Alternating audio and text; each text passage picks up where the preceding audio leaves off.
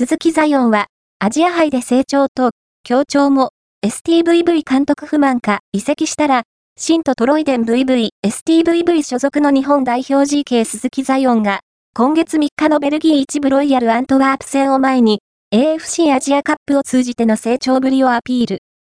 STVV のトルステン・フィンク監督は、同選手の移籍報道に対して、複雑な思いを抱いているようだ。鈴木は、昨年夏に、浦和から STVV へ期限付き移籍すると、GK シュミット・ダニエルからレギュラーをダッシュ。パリ五輪世代屈指のゴールキーパーとして期待される中、昨年10月には A 代表入りを果たしたが、アジアカップでは、全5試合フル出場も失点。パンチングの判断やセットプレーにおけるポジショニング等が批判の対象となっていた。それでも、ベルギー紙 HBVL によると、本人は今月1日の記者会見で、僕は、アジアカップの舞台で、多くのことを学びました。特にメンタル面で成長しましたね。この経験によって、上位6クラブによる、プレーオフまでのラスト3試合で、最大限のパフォーマンスを発揮する準備ができたと思います。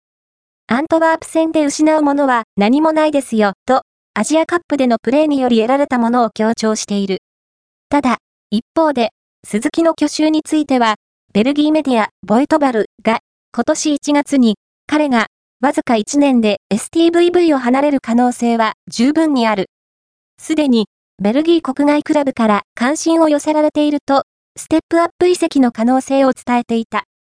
鈴木を含めて、STVV 所属の複数選手に、移籍の可能性が取り沙汰されているだけに、日本代表 GK と共に会見に出席していたフィンク監督は、立石隆之 CEO、最高経営責任者ら日本人のクラブ幹部に警鐘を鳴らしたとのこと。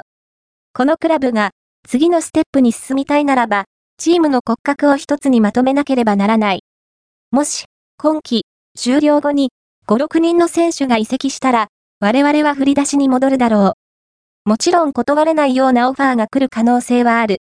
ただ、この若いチームを団結させることができたら、来季はさらに上位を目指せるし、そのことを選手自身も理解してほしいと、所属選手にも STVV 残留を呼びかけたという。